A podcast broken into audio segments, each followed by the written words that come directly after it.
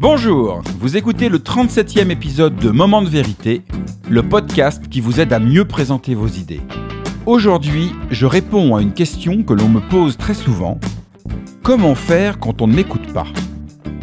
Mon nom est Bruno Clément, je suis le cofondateur de The Presenters, un cabinet de conseil en stratégie narrative. Et mon métier, c'est d'aider les gens à exprimer clairement leurs idées et les présenter efficacement en toutes circonstances, de la machine à café au palais des congrès.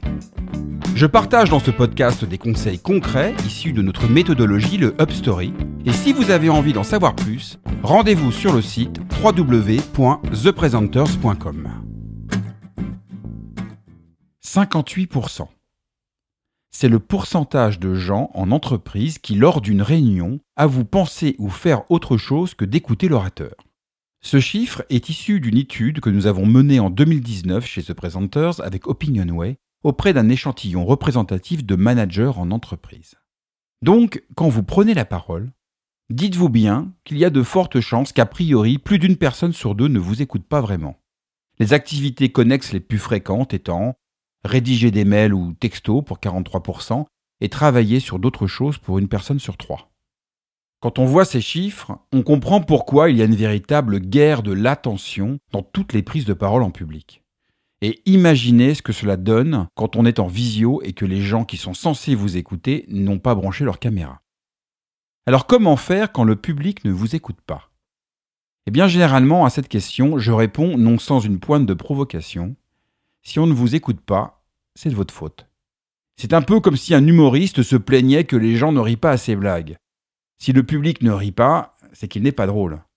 Alors évidemment, ce n'est pas si simple et parfois l'auditoire auquel vous faites face est plus ou moins attentif et positif à votre égard. Pour autant, tout comme un humoriste qui ne peut pas forcer son public à rire, vous ne pouvez pas forcer les gens à vous écouter.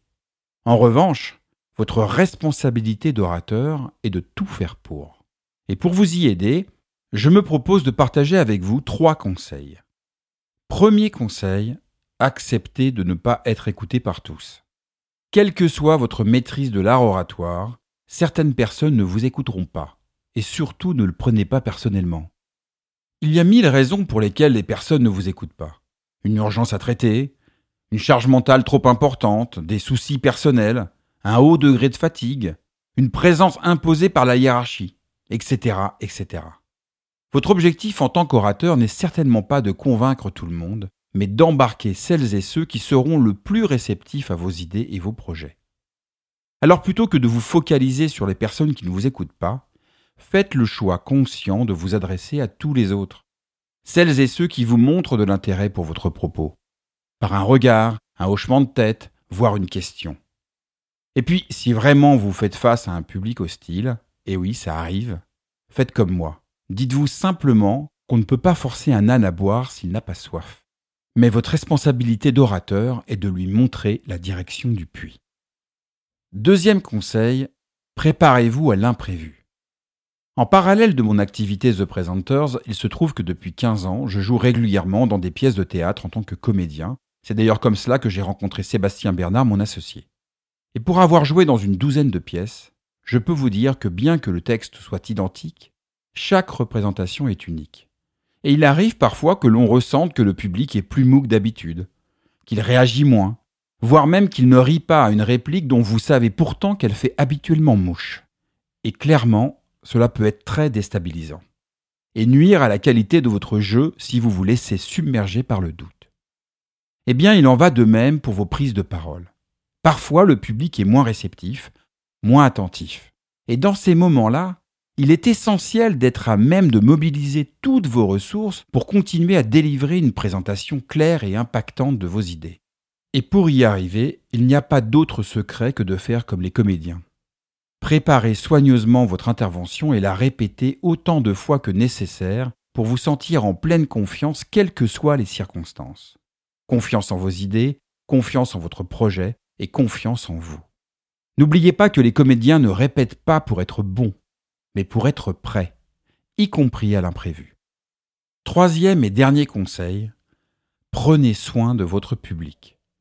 Je vous l'ai déjà dit dans un précédent podcast, personne ne se lève le matin en se disant Chouette, il y a une réunion PowerPoint à 9h qui plus est en visio. Alors certes, une présentation n'est pas un spectacle que les gens ont envie de voir, pour autant, c'est une expérience que vous faites vivre à votre public.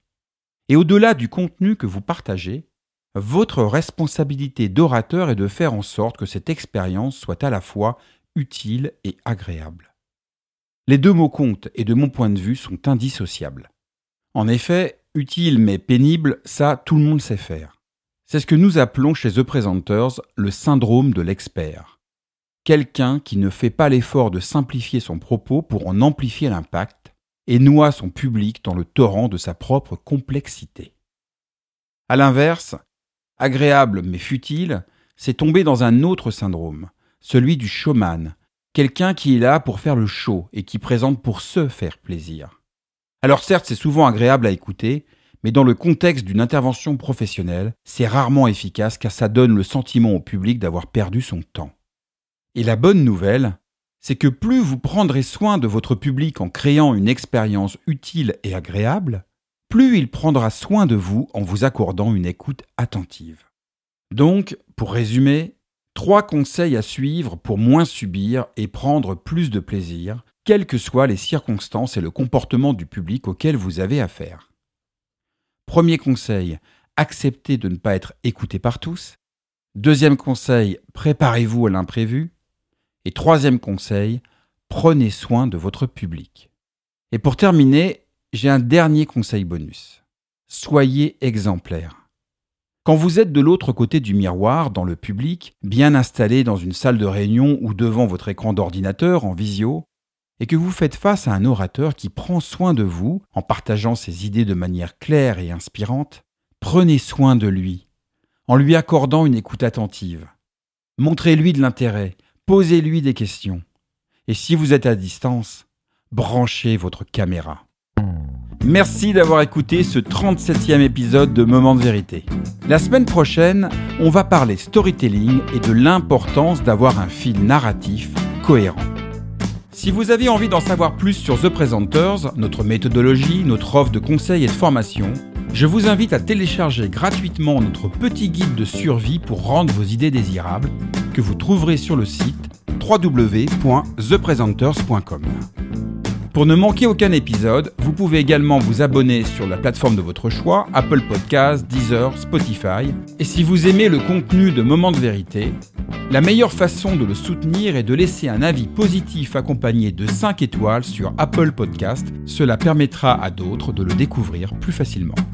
Je vous dis à très bientôt sur Moments de vérité, le podcast qui vous aide à mieux présenter vos idées.